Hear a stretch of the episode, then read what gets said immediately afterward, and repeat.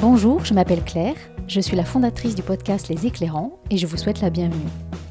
Les Éclairants, c'est une rencontre avec une personnalité inspirante qui vit près de chez moi et qui n'a pas attendu le monde d'après pour se questionner et passer à l'action. Mon chez moi, c'est Dijon, mais je m'intéresse à tout ce qui se passe dans la région, du nord au sud de la Bourgogne et de la Franche-Comté. J'ai reçu à ce jour plus de vingt éclairants à mon micro et tous me confirment que nous avons les solutions pour transformer le monde et que nous avons, en tant que consommateurs et citoyens, le pouvoir de faire bouger les structures politiques et économiques. Alors si vous avez envie d'entendre des nouvelles positives et inspirantes, si vous avez envie de vous mettre en mouvement sans trop savoir par où commencer, et si vous êtes déjà dans l'action mais simplement curieux de savoir ce qui se passe près de chez vous, alors vous êtes au bon endroit. Vous pouvez soutenir mon travail en postant un avis sur Spotify ou sur Apple Podcasts. Cela m'encourage et me permet de m'améliorer. Les éclairants ont pris un nouveau rythme, vous les retrouvez désormais un mardi sur trois. Une raison de plus pour vous abonner à la plateforme de votre choix et ne manquer aucun épisode, et pour me suivre sur les réseaux via mon compte AlterCulture. Pour ce déjà vingt-troisième épisode, c'est un duo que j'ai souhaité inviter au micro, Manon Poirot et Maxence Collin, deux jeunes pas tout à fait trentenaires, à la tête d'une entreprise en plein développement, Seconde Chance. Pour résumer en quelques mots, Seconde Chance est une marque néo-urbaine de sneakers qui respecte l'humain et la planète. On pourrait avoir l'impression que ça a déjà été fait, et que ces arguments marketing pourraient n'être qu'une façade. Or, avec Seconde Chance, ça n'est pas une énième marque de sneakers que Manon et Maxence souhaitent commercialiser, mais c'est la concrétisation d'un engagement total qui méritait bien un coup de projecteur. Il aura fallu la rencontre de ces deux passionnés de mode pour créer l'étincelle et surtout le déclic d'un déménagement en pleine crise sanitaire pour que naisse Seconde Chance. À l'origine du projet, une prise de conscience des enjeux sociaux et environnementaux et particulièrement des problématiques du secteur de la mode, surproduction, surconsommation, impact sur les écosystèmes naturels, esclavage humain. Seconde Chance, c'est donc l'envie d'explorer d'autres manières de produire pour permettre aux consommateurs d'explorer d'autres manières de consommer. La cible, ce sont les jeunes qui baignent comme Manon et Maxence dans la culture urbaine. Et quoi de plus emblématique que la basket pour réfléchir à l'impact de nos actes de consommation. Le couple d'entrepreneurs a donc misé sur l'innovation et la science pour concevoir des sneakers intégralement fabriqués en France, traçables, consignés, recyclables et qui néanmoins auront du style. Nous avons beaucoup parlé de notre rapport aux objets, aux fringues, aux attributs qui sont censés nous rendre plus heureux une fois achetés. Il paraît que le sentiment de satiété, après un achat, disparaît au bout de dix jours, remplacé par un nouveau besoin d'autre chose. Nous avons parlé de cette forme d'addiction à la conso, cette compulsion d'achat. J'ai bien sûr beaucoup pensé à la méthode bisou, imaginée par Marie Dubois et Hervéline Verdecken, qui invite à une consommation responsable. Je vous glisse des liens dans la barre de description si vous voulez en savoir plus. Mais je vous laisse tout de suite en compagnie de Manon et Maxence. Je vous souhaite une belle écoute. Bonjour Manon. Bonjour Claire. Et bonjour Maxence. Bonjour Claire, merci pour l'invitation. C'est moi qui vous remercie. Vous m'accueillez donc, alors non pas dans vos bureaux, puisque les bureaux sont un petit peu exigus, puis vous êtes quatre maintenant dedans, mais dans une petite salle de la Maison Régionale de l'Innovation, où vous êtes installés. Exactement. Pour le projet Seconde Chance, dont on va parler. Euh, pour commencer, j'aime bien demander aux éclairants s'ils ont une routine matinale. Souvent, mes éclairants sont des entrepreneurs euh, qui sont passionnés par leur travail. Alors moi, c'est vrai que je n'ai pas spécialement de routine euh, particulière. Par contre, c'est vrai que je suis souvent réveillée par euh, mon chat qui, euh, qui saute un peu partout. Euh. Je ne peux pas dormir avec parce qu'il euh, me réveille à quatre heures du matin sinon. Mais euh, bon, je regarde le téléphone. J'essaie d'éviter, mais... Euh, Je regarde quand même ce qui se passe sur les réseaux sociaux pour notre marque, notamment. Et puis après, je me lève et je joue avec mon chat. Je déjeune si j'ai le temps, sinon j'enfile mes habits et je pars au boulot. Maxence, est-ce que tu as une routine matinale que tu aurais envie de partager ?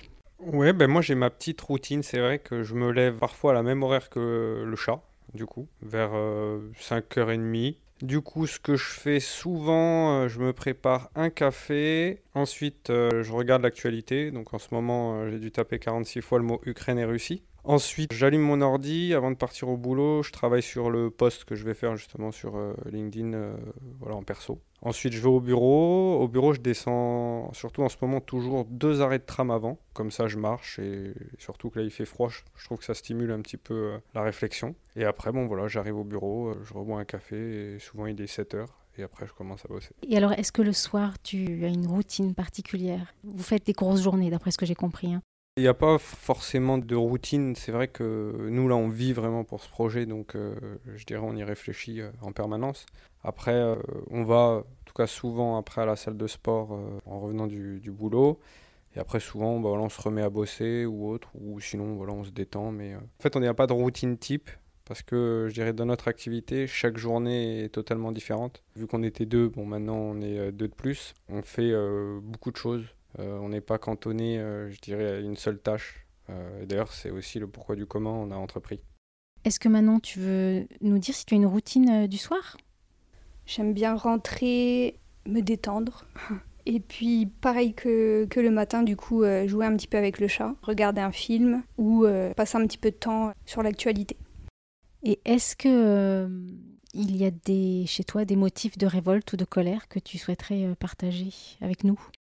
Alors, d'abord, c'est vrai que je ne suis pas une personne, on va dire, euh, de nature euh, révoltée ou qui, qui serait amenée à débattre ou à défendre des sujets en particulier.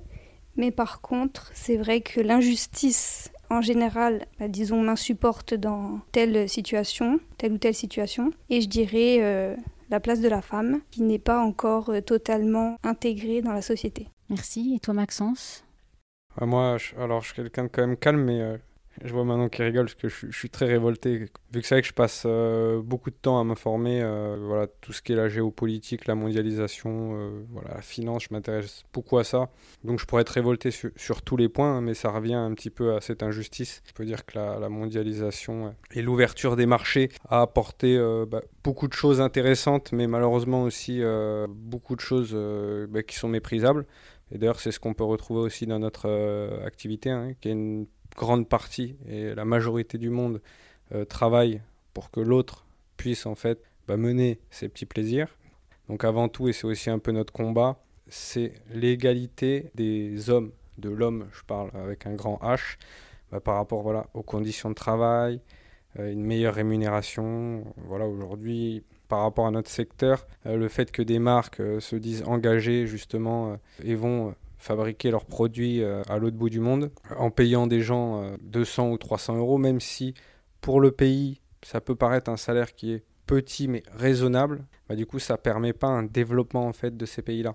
Le but, c'est, c'est la marge ou dans certains cas, oui, pouvoir proposer des produits plus accessibles, mais du coup, on revient en fait que d'autres travaillent à moindre coût pour que nous, on puisse consommer du coup des produits plus accessible. Donc ça, c'est une vraie révolte. Après, euh, bah voilà, on y revient aussi à la mondialisation par rapport à ce qui se passe. Euh, bah on y revient, les guerres. Euh, aujourd'hui, on a tous conscience, et euh, même depuis bien longtemps, avant, il y avait deux, trois, quatre personnes qui lançaient des alertes. Euh, aujourd'hui, c'est plus des alertes. Il y a des milliers de personnes qui ont pris conscience euh, qu'il y avait des, des enjeux importants, en tout cas sur notre mode de vie, qui justement était en train de détruire euh, bah, notre maison, hein, la terre. Et on voit que bah, souvent, ça, ça, passe, ça passe à travers. Euh, voilà, c'est, l'argent domine le monde et on le voit, même moi, quand j'étais jeune, parfois, je faisais mes, je vais, je vais faire une parenthèse un peu bizarre, mais j'attendais euh, d'être le jour avant le contrôle pour réviser ma leçon. Bah, le monde, il fait un peu ça. Euh, il a besoin d'être au pied du mur pour se dire « Ok, là, je crois qu'on a merdé ». Alors que pourtant, il y a énormément de gens intelligents, très intelligents. Et euh, bah, du coup, ça, c'est, c'est une révolte et aussi un, un petit peu une incompréhension. Mais après, on pourra en parler, je dirais, des heures de ça, parce qu'il y a pas mal de choses qui me révoltent. Mais avant tout, ouais, c'est, c'est le respect de l'humain, de l'homme. Euh, je pense qu'on pourrait tous vivre dans un monde où euh, il y a une meilleure répartition des richesses. Ça ferait du bien. Et au final, c'est relié à être moins égoïste, en fait. Oui, et puis ces, ces motifs de révolte et de colère sont à l'origine du projet Seconde Chance, entre autres choses, mais je crois qu'on enfin, on en parlera un peu plus tard dans l'interview. Est-ce que, à l'opposé, puisque tu as le micro Maxence, est-ce que tu veux bien partager avec nous tes motifs de réjouissance, au contraire ? Justement, les motifs de réjouissance, c'est un peu l'opposé, c'est les points positifs au final de, bah, de la mondialisation, de ce qui se passe. Euh, voilà, les réseaux sociaux ont permis euh, beaucoup de choses aussi positives, pouvoir rencontrer des gens qui viennent de partout, se rencontrer plus facilement, pouvoir apprendre et se former aussi bah, plus facilement et même aujourd'hui gratuitement. Donc il euh, y a plein de choses comme ça. D'ailleurs, c'est sans les réseaux sociaux, je ne suis pas sûr qu'aujourd'hui, moi ou même d'autres gens, il y aurait eu cette prise de conscience, en fait, que ce soit pour le climat ou sur plein de choses. Hein. Euh, parce qu'au final, c'est justement la rencontre et l'échange euh, qui stimulent la créativité et la réflexion. Ouais, bah, ça, ça relie en fait au, au contact, euh, à l'humain, à la collaboration. Après, ouais, ça, je le redis aussi à la culture, tous ces, euh, je dirais ces éléments-là euh, bah, qui contribuent à construire euh, un monde meilleur. Voilà, j'ai, j'ai pas forcément de, de réjouissance absolue. Euh, moi, je me base plus justement sur mes révoltes pour essayer de construire euh, un monde plus juste, mais je suis quand même assez terre à terre. Pas, je me réjouis peu, parce que je suis extrêmement heureux dans ma vie, mais euh, je dirais que la réjouissance, c'est le terminus au final de, de cette épopée, qu'elle soit personnelle et qu'on vit tous. Alors moi, de mon côté, ça va être plus euh, bah, de se dire qu'en fait, on est quand même dans un pays où, euh, où il fait bon vivre. Là-dessus, ça me, ça me réjouit pas mal. Et de me dire également que, euh, bah, en fait, on a, on a la chance et cette opportunité-là de faire ce qu'on aime et ce qu'on veut, notamment donc euh, pour Seconde Chance. Bah, il faut la saisir et il faut, euh, faut aller au bout du projet. Et ça, c'est ce qui me réjouit, du coup, euh, la création de notre marque. Et, euh, et voilà. Qu'est-ce qui a changé pour vous depuis cinq ans? Je crois savoir quand même que malgré votre jeune âge, vous n'en étiez pas là, évidemment, il y a cinq ans. Est-ce que Manon, tu veux bien nous, nous dire, euh, partage avec nous euh, ton parcours pour arriver jusqu'à Seconde Chance aujourd'hui et depuis cinq ans à peu près? Oui, alors euh, du coup, il y a cinq ans, euh, je venais d'être diplômée d'un master marketing à l'I A E de Dijon. Et puis ce qui a changé, donc, c'est que je suis passée euh, d'étudiante à euh, jeune active, même si euh, mes premières années d'expérience n'ont pas été euh, totalement fructueuses. C'est vrai qu'aujourd'hui, euh, je me sens totalement épanouie dans le projet et euh, c'est ce qui compte avant tout. Tu n'avais pas spécialement dans l'idée d'être euh, auto-entrepreneuse au départ? Alors, euh, l'idée m'est de traverser l'esprit d'être auto-entrepreneuse, euh, disons, dans le marketing et la communication. En revanche, entrepreneur, non. Mais euh, si, après, c'est vrai que j'ai, j'ai toujours eu euh, cette envie d'être euh, autonome et euh, de pouvoir exercer, euh, j'allais dire, euh, mes, mes fonctions de façon... Euh, comme j'avais envie de mener un peu le, le, le projet et mes, mes idées, quoi. Et toi, Maxence, tu étais où il y a cinq ans?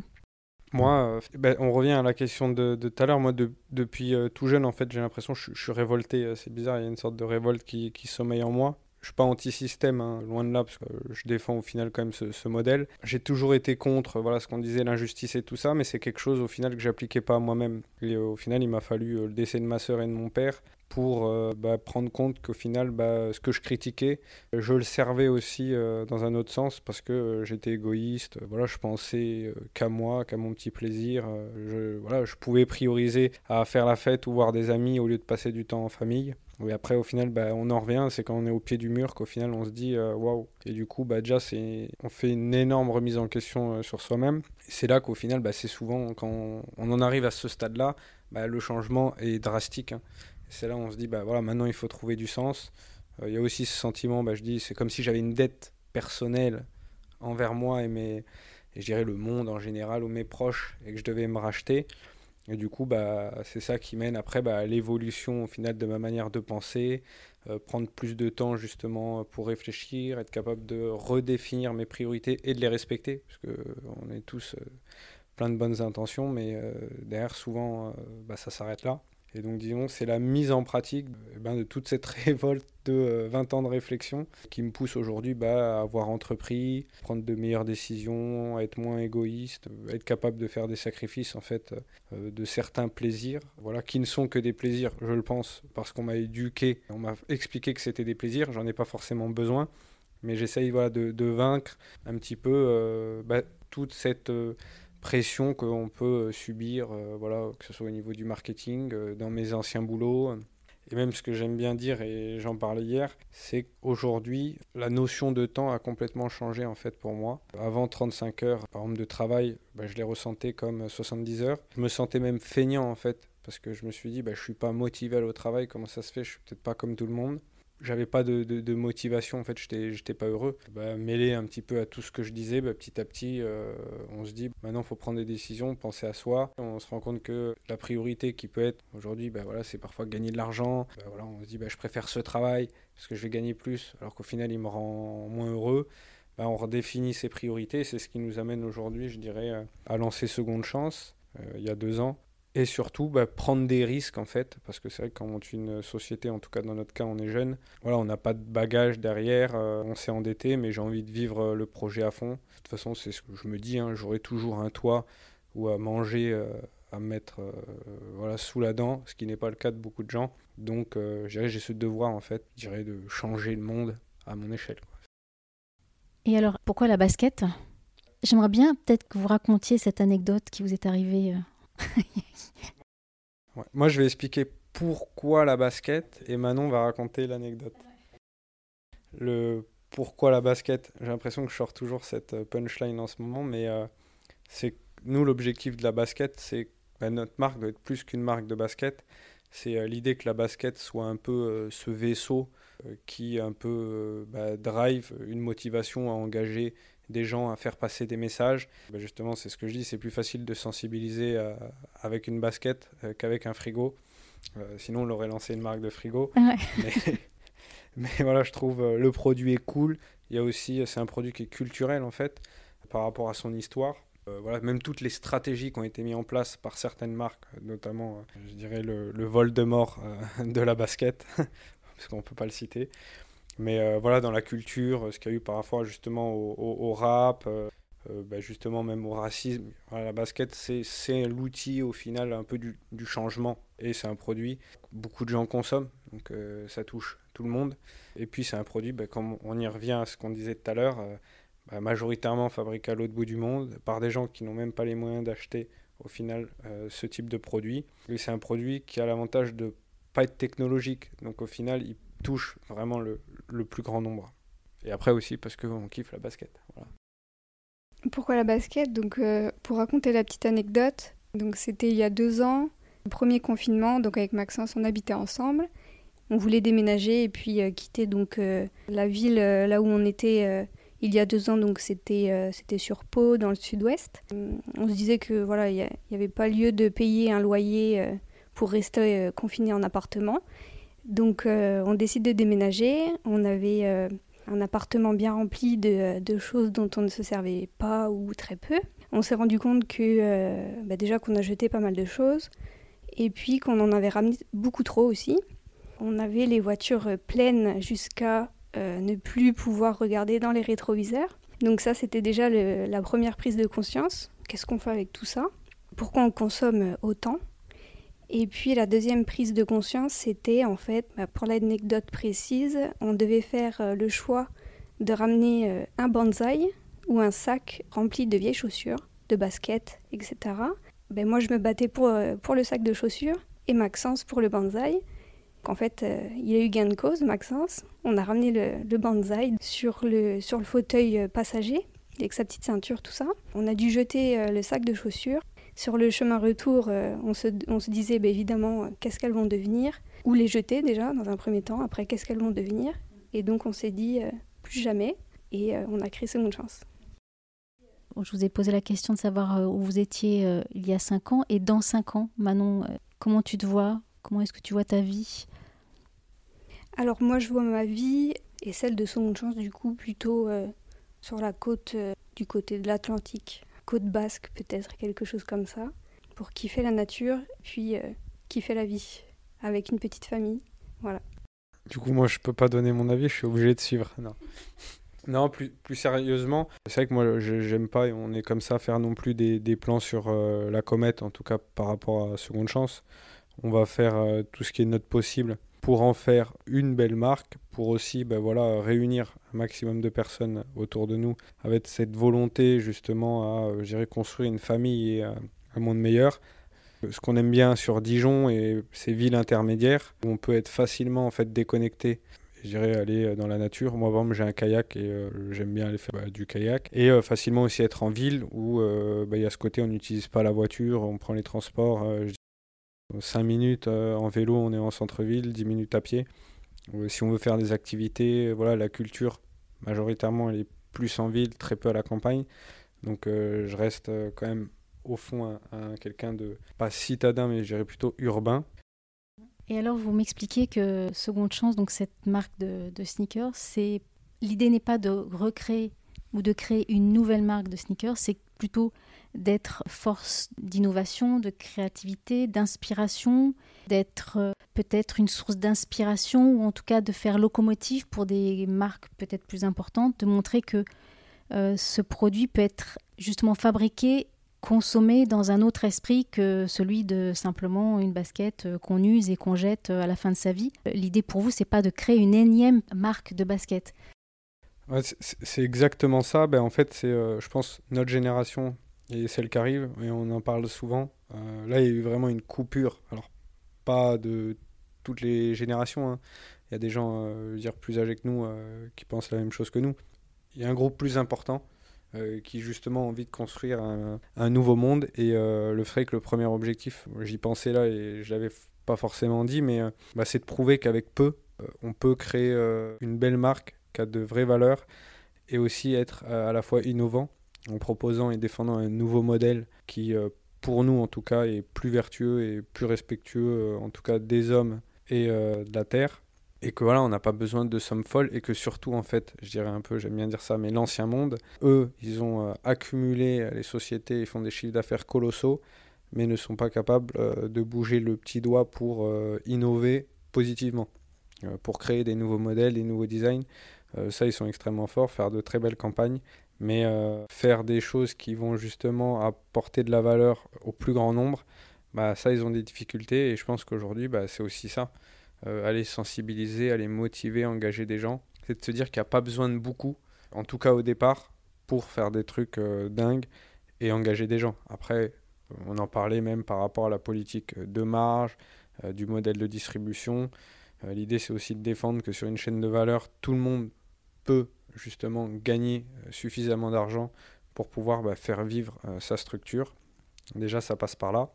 On défend un modèle vraiment différent dans, dans la distribution, la manière de, de fabriquer, même la manière de communiquer, euh, la proximité. C'est vrai que nous, on va miser beaucoup sur le tutoiement, être proche des gens. On sera quand même une marque haut de gamme, parce qu'on ne peut pas en fait être une marque, je dirais, moyenne gamme par rapport au coût et la vision qu'on défend. Posséder ce produit, c'est un peu être intouchable. Nous, c'est c'est pas voilà, c'est pas ce qu'on défend, c'est, c'est c'est pas en tout cas dans nos valeurs. Et cet aspect aussi environnemental, parce que pour nous, c'est l'humain avant, euh, la proximité avant, mais l'environnement, ça doit être une, une norme.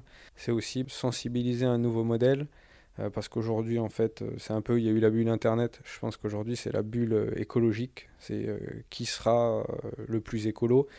Euh, nous, c'est de défendre un modèle où euh, parler de la basket, c'est vraiment de tout calculer et de se dire bah, à l'instant T, on comprend ce qu'on fait, euh, on le maîtrise et comment on peut l'améliorer. L'idée, c'est pas de créer un, un produit fini, c'est de créer en fonction aussi des innovations du moment, en fonction des avancées scientifiques et technologiques, pour arriver petit à petit à améliorer sans cesse le, la basket pour qu'elle soit de plus en plus recyclable. C'est vraiment nous comprendre l'impact global, la maîtriser. Il y a une certaine époque, euh, comme certaines marques l'ont fait, c'est euh, bah, réduire l'impact par l'utilisation de matériaux, on va dire, moins impactants. Nous, euh, on veut utiliser des matériaux moins impactants, mais on veut défendre aussi un, cir- un système de circularité. Je dirais que c'est la version d'après. Je pense qu'on se positionne déjà en avance, qu'aujourd'hui, euh, bah, on y revient, c'est l'ère du recyclé aujourd'hui. C'est qui aura euh, la basket, ou même, le, je rigolais, mais le frigo, le coussin, le canapé, tout y passe, euh, le plus recyclé. On n'a pas réfléchi à cette notion qui est euh, la circularité et qui se mêle aussi à la durabilité.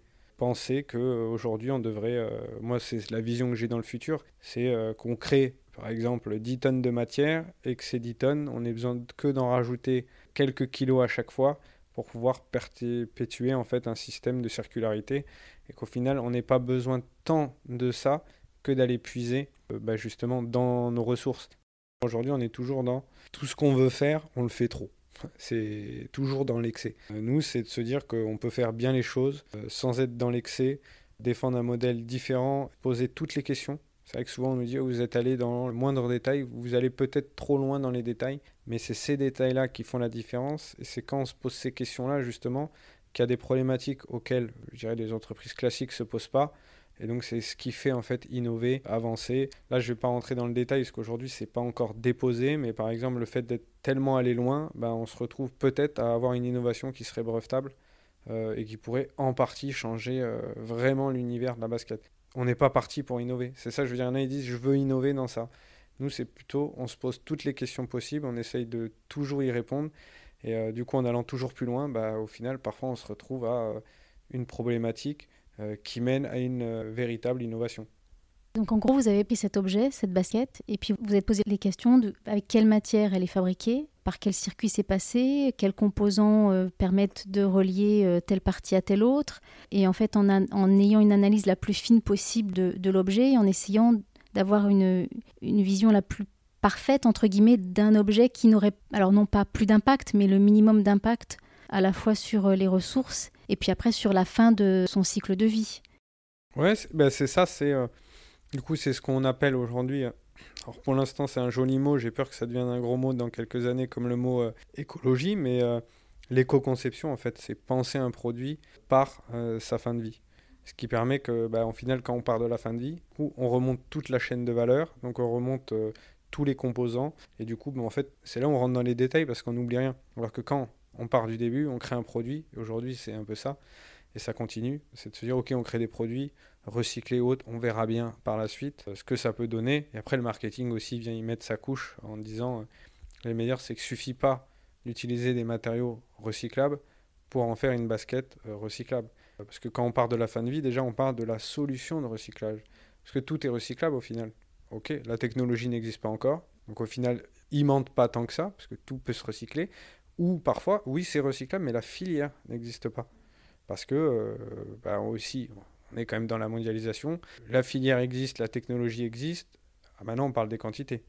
Donc, en partant de la fin de vie, c'est surtout de se dire quelles solutions de recyclage existent. Relier, bien sûr, aux problématiques qu'on disait. Bah, avoir un cahier des charges qui dit utiliser des matériaux moins impactants. Avoir aussi une vision. Certains, ils peuvent se dire, bon, bah, moi, le travail, les conditions de travail, c'est moins important. Du coup, bah, ça donne plus de possibilités. Nous, c'était de se dire la France, pour les conditions de travail, pour la création d'emplois, euh, soutenir l'économie, faire le plus possible de choses en France. Euh, c'est aussi s'engager bah, socialement, parce que l'argent qu'on donne à nos partenaires, bah, au final, ils payent des gens. On a eu la chance aussi de rencontrer un ingénieur qui euh, voilà, a beaucoup d'expérience et qui a la même vision que nous, qui est extrêmement lucide aussi sur les dérives euh, du marketing. Il nous aide euh, plus, quoi. En fait, il y a beaucoup de partenaires sur eux, et c'est la chance qu'on a. C'est même plus que des partenaires. C'est pas un, un, un virement et une mission, en fait. On est une mission pour eux. C'est bizarre, mais une mission euh, euh, de sens. Ils disent, ouais, c'est trop cool ce qu'ils font. Euh, je veux aller plus loin que euh, ce qui était, en fait, prévu. Donc, même eux nous aident, en fait, à nous dépasser, à, à améliorer le modèle et à se poser encore plus de questions. Hein. Vous avez rencontré un ingénieur, c'est ça? Est-ce qu'on peut le nommer? Oui, on peut le nommer. Hein. Pour lui rendre hommage, parce que j'ai l'impression qu'il joue un rôle hyper important. Oui, bah Cédric euh, Girardeau, du coup, euh, qui a son cabinet en tant qu'indépendant, mais qui intervient aussi à l'U T B M de, de Belfort. Ouais. Et puis il y a une deuxième personne aussi, je crois, qui vous accompagne, qui est assez proche de vous dans, dans l'esprit et les valeurs. Ouais, bah du coup, ça c'est Benoît Douéré, ça c'est notre designer. On dit que c'est notre papa spirituel, parce que c'est vrai qu'on passe beaucoup de temps avec lui et... Je dirais qu'on le remerciera jamais assez euh, parce que euh, voilà, je pense que ouais, il, on est en, en tout cas en, sur la même euh, longueur d'onde sur euh, beaucoup de choses. Donc euh, voilà, je dirais c'est un peu les deux piliers de notre histoire. C'est les deux qui ont fait un peu, qui ont modifié un petit peu euh, voilà, la vision de Seconde Chance. Ce qu'on rêvait de faire en clair, alors qu'on n'avait pas forcément la technique ou autre, bah, ils se sont dit aussi bah ouais en clair, c'est possible. Bah, pourquoi pas les aider à essayer de le réaliser. Euh. Manon, quel rôle tu joues dans cette entreprise? Alors moi, du coup, je vais intervenir sur tout ce qui est euh, image de marque, marketing et communication, mais euh, j'essaye avant tout de, euh, ben justement de prôner une communication environnementale juste, j'allais dire euh, de A à Z. Je pense qu'on a un rôle à jouer, euh, moi, enfin comme Maxence, sur euh, le fait que la Seconde Chance est une entreprise à mission, et euh, notre mission, c'est de euh, sensibiliser et encourager les jeunes générations à la protection de notre environnement et du coup euh, tout ce qui est aussi également euh, prôner des valeurs de, bah, de partage, euh, défendre des conditions humaines justes. Est-ce que tu peux détailler un tout petit peu? Je suis formée par notre ingénieur, étonnamment, mais tout vient de la technique du produit et de ce qu'on a le droit de dire ou pas. Alors pour moi du coup ça passera par des interventions euh, en école, mais pas que. On aimerait aussi sortir du cadre de l'école et ça va être tout ce qui est euh, événements, événements culturels pour faire passer des messages et donc euh, notamment par l'art et la culture urbaine. Tout à l'heure, j'entendais Maxence parler de, d'ancien monde par rapport à un nouveau monde que je perçois comme émergent, moi, à travers les initiatives que je, qui sont mises en valeur dans, dans le podcast Les Éclairants. Comment est-ce que vous vous situez par rapport à ça, par rapport à l'engagement? Est-ce que vous vous sentez des précurseurs, des pionniers isolés, ou est-ce que vous sentez quand même que vous faites partie d'un mouvement? Enfin, comment dans votre génération, que moi je fréquente assez peu finalement, mais comment est-ce que vos amis, ceux que vous côtoyez, qui ont le même âge que vous, est-ce qu'ils sont conscients de, de tout ça? Alors par rapport au monde d'après, c'est vrai que moi j'ai l'impression de faire partie quand même d'un, d'une sorte de mouvement un peu plus engagé. Euh, j'ai l'impression que mes amis euh, le sont aussi. Après, comme disait à juste titre Maxence, il faut qu'on puisse euh, tous euh, avoir conscience de euh, est-ce qu'on mène telle ou telle action pour l'environnement, ou est-ce que justement on les mène pas, ou pourquoi on les mène euh, de façon égoïste en fait, euh, à l'inverse. Sur le monde d'après, moi je le verrais plus comme euh, bah, beaucoup plus engagé en fait euh, envers des causes, et dénoncer euh, plutôt que de regarder le, le monde en fait se créer peut-être par d'autres, euh, par d'autres personnes. Euh. Ouais, ouais, après c'est vrai que ça on pourrait en parler euh, pendant des heures. En fait le nouveau monde c'est à la fois l'ancien monde. Je reviens en fait aux sources, je pense à la préhistoire où on avait besoin les uns des autres pour chasser, on a besoin du groupe pour avancer. Et aujourd'hui bah, ce nouveau monde c'est revenir un petit peu à, à cette manière en fait de vivre, vivre en communauté. C'est défendre euh, des valeurs fortes, mais sans aussi, euh, sans, je veux dire, stigmatiser aussi euh, les gens, parce que moi j'ai conscience aussi que bah, même la nouvelle génération, voilà, il y a le matraquage publicitaire, euh, que ce soit les médias, euh, tout le monde n'est pas totalement transparent, euh, c'est un peu cette fameuse euh, guerre des mondes, guerre du vice, donc c'est quand même euh, bah, difficile euh, d'avoir, je dirais, l'esprit libre, hein. J'ai vingt-neuf ans et j'ai mis euh, vingt-quatre ans, euh. du coup j'avais conscience, mais j'ai quand même mis vingt-quatre ans à me libérer partiellement de ça, parce que je ne suis pas encore euh, libéré, ça peut-être dans dix ans, ça met énormément de temps. Donc euh, c'est un monde qui mettra beaucoup de temps à se construire, et euh, ça fait un peu guerre, mais l'ancien monde, il, il va se défendre, que ce soit les Amazones, ils sont en train de construire des empires, on n'est plus dans des empires avec des pouvoirs, euh, je dirais, partagés. On arrive dans des empires avec des monopouvoirs, ce qui devient extrêmement dangereux, et on le voit d'ailleurs là dans le contexte actuel. On ne peut pas donner le pouvoir à qu'une seule personne. Euh, aujourd'hui, bah, c'est l'argent. L'argent permet d'avoir plus de pouvoir que des États, et ça, c'est extrêmement dangereux. Et beaucoup de gens, en fait, s'en rendent compte aujourd'hui. Des jeunes, plus jeunes, chacun défend en fait sa cause. Les gens, ils y mettent plus d'entrain, on va dire, ils sont plus motivés et ils sont capables, ce qui était différent dans la génération d'avant qui défendait des causes, de sacrifier son plaisir personnel et de faire passer en fait cette cause avant tout. Alors qu'avant, les gens, il y avait la cause, mais elle ne pouvait pas prendre le pas sur le plaisir personnel. Et là, il y a quelque chose, il y a une mouvance, quelque chose de, de plus important où les gens ont ce besoin aussi, peut-être. Et cette motivation, je ne sais pas parfois d'où ça vient, je pense que c'est personnel, hein. Après, c'est à nous d'essayer, d'essayer de motiver d'autres gens. Je vais juste finir sur ça. C'est, moi, je trouve ça incroyable, des gens qui, au final, certaines tribus en Amazonie qui ont besoin de rien, ils sont heureux. J'aimerais arriver à ce stade-là. C'est un peu fou, mais euh, si aujourd'hui j'avais rien, je sais que je serais malheureux.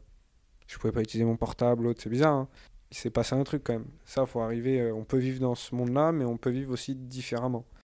Je perçois dans les questions que vous soulevez, qui vous traversent, le rapport à l'objet. Enfin, j'ai l'impression que c'est présent depuis cette fameuse anecdote de, du déménagement et, et de tous ces biens qu'on trimballe, en fait. De... Et je trouve cet angle de réflexion hyper intéressant dans une société qui est euh, hyper consommatrice de, de ressources, de biens, et cetera, et qu'on nous euh, fait croire que le, le bonheur passera par là. Est-ce que pour terminer, je vais vous poser la dernière question. Euh, quelle question auriez-vous aimé que je vous pose, Maxence et Manon? Ah ben bah, oui, parce que c'est vrai, là c'est, c'est plein de belles paroles, mais euh, on pourrait dire comment nous, en fait, aujourd'hui on l'adapte ça à notre vie. C'est aussi ça qui est intéressant. Plein de gens qui font des beaux messages, mais euh, ils n'appliquent pas ce qu'ils disent. Personne n'a confiance dans les marques parce qu'on vient de se rendre compte que ça fait vingt ans qu'on nous ment. Et là, c'est un peu aussi ma peur aussi à moi, mais que j'essaye d'appliquer à moi-même parce que voilà, on n'est pas parfait. Je dis c'est que le début de la transformation. Voilà, ça aurait pu être cette question. Après, je peux dire, nous, ce qu'on applique, c'est aussi des, des petits détails. On essaye de venir en tram, ça n'empêche pas que parfois il fait froid et qu'on prend la voiture pour faire un kilomètre pour aller à la salle de sport. Pareil, fainéantise, euh, plaisir perso. Donc ça, c'est ces combats-là qu'on essaye de mener euh, d'abord sur, sur notre esprit. Après, c'est bien de le comprendre. Après, dans le minimalisme, c'est vrai qu'on s'est débarrassé de beaucoup de choses. Même si ça peut être des trucs utiles, moi, j'arrive à tout rendre inutile, en fait. C'est vrai. Non, c'est vrai. Alors, pour certains, ça peut apparaître beaucoup. Les chaussures, je les garde extrêmement longtemps parce que j'en prends soin. mais je dois avoir quatre cinq paires de, de chaussures, peut-être un peu plus. Mais après, euh, ben voilà, j'ai trois jeans, j'ai tout jeté le reste. Euh, j'ai trois jeans, euh, deux manteaux, six t-shirts, et je les chéris, je les aime, euh, ils sont juste dingues. C'est ça, trois chemises, et j'ai rien de plus. Ma garde-robe tient euh, dans un quart de placard. Et ça m'empêche pas, en tout cas je le pense, voilà, de m'habiller avec un certain style, le style que j'ai envie d'avoir. Donc voilà, on n'a pas besoin de posséder quatre cent cinquante mille euh, chemises, euh, je dirais, pour avoir euh, du style, quoi. Il n'y a pas besoin de, de posséder euh, pas mal de choses. J'ai vendu ma voiture, parce que c'est vrai qu'avant, je voulais me la jouer, donc je m'étais acheté une petite abarth, donc une voiture de sport. Je pensais que c'était ça qui allait me rendre heureux et que je me serais senti observé, et du coup, euh, heureux d'être observé. Tout ça aussi, ça, j'ai réussi à le virer. Que dire, et voilà. Et le vélo que j'ai là, je promets qu'on a acheté trente euros, euh, de le garder jusqu'à ma mort. Parce qu'au final, il fait son boulot. Et j'ai pas besoin de... Alors oui, je me dis, je vais avoir un beau vélo, il est design. Mais au final, euh, il m'apportera. Parce que ça, c'est vrai, quand on achète quelque chose, on est heureux que les dix premiers jours de possession. Derrière, ça s'estompe. Du coup, il faudrait le changer. Je pense que j'arrive à le vaincre euh, aujourd'hui. La flémardise, ça, par contre, ça, c'est un truc. Et c'est là où on a beaucoup d'impact. Encore une fois, on revient à cette histoire d'objet, quoi. Comment l'objet nous valorise. On a l'impression que l'objet va nous valoriser aux yeux des autres. Ouais, c'est ça. Bah, on peut posséder peu, des belles choses, c'est ce qu'on veut faire, créer un beau produit qui dure longtemps. Et l'avantage, c'est quand ça dure longtemps, bah, quand on n'en a plus besoin, on peut aussi bah, le donner, le partager à quelqu'un, bah, d'où notre modèle un petit peu de consigne, de traçabilité. Ça, c'est quand même euh, super cool, mais on n'est pas, faut pas ne plus posséder. Parce que voilà, posséder des belles choses, bah, bien s'habiller, c'est ce qui nous rend heureux. Après, voilà, c'est plus, on peut être heureux avec peu. Euh, la question, c'est quand on possède trop, on n'utilise pas, en fait. C'est jusqu'à la notion d'utilité. Mais quand on en a conscience, on arrive euh, voilà, à se dire là, ça va trop loin, stop, quoi. Manon, quelle question aurais-tu aimé que je te pose ? Bah, du coup, euh, qu'est-ce que vous pouvez euh, nous souhaiter pour, euh, pour Seconde Chance ? Et du coup, euh, je, je te dirais Claire, euh, une belle réussite et un beau lancement euh, produit, prévu du coup euh, fin d'été euh, de cette année, puisque ça fait déjà deux ans qu'on travaille dessus. Et il est grand temps de, de lancer notre première collection en crowdfunding, donc euh, fin d'été, euh, ça, ça arrive bientôt et on, on a hâte. Et puis comme on dit, on n'a qu'une chance de faire bonne impression, donc euh, on travaille pour. Bien, merci beaucoup Maxence et Manon, Manon et Maxence. Et puis euh, bah, je vous souhaite un, un lancement plein de succès à la fin de l'été. Bah, en tout cas, merci beaucoup pour l'échange, euh, c'était top. Et comme je te disais, l'approche était totalement euh, différente, donc euh, c'est aussi ce que j'apprécie, parce que voilà, parler de basket, business model, c'est bien, mais pareil, euh, ça apporte pas forcément euh, grand-chose, hein. Ça reste au final du, du business, et euh, c'est la partie euh, voilà, business, et la partie sensibilité, sensibilisation, ça passe par qui on est, ce qu'on pense, ce qu'on défend, et je pense que c'est ça qui est intéressant, euh, en tout cas de présenter. Bien, merci à tous les deux. Merci Claire. À bientôt. À bientôt. Et voilà, c'est fini. Merci d'avoir écouté l'épisode jusqu'au bout. Pour en savoir plus sur Seconde Chance et pour soutenir le projet, je vous invite à aller sur leur site w w w point seconde chance point com, le chiffre deux suivi de n d e chance point com, ainsi que sur les réseaux sociaux à la même adresse. J'ai glissé dans la barre de description tous les liens utiles comme d'habitude. Si vous avez apprécié écouter cet épisode, n'hésitez pas à vous abonner sur votre plateforme préférée et n'hésitez pas à le partager. Vous pouvez m'aider à faire connaître ce podcast en glissant un avis sur Apple Podcasts et maintenant sur Spotify. Vous le retrouvez également sur Podcast Addict, Deezer, sur la plateforme Ocha, ainsi que sur mon site internet alter culture point f r. Je vous donne rendez-vous dans trois semaines dans un nouveau lieu qui vient d'ouvrir à Dijon, un bar convivial, festif mais aussi solidaire. Je vous laisse deviner. D'ici là, prenez soin de vous et à bientôt.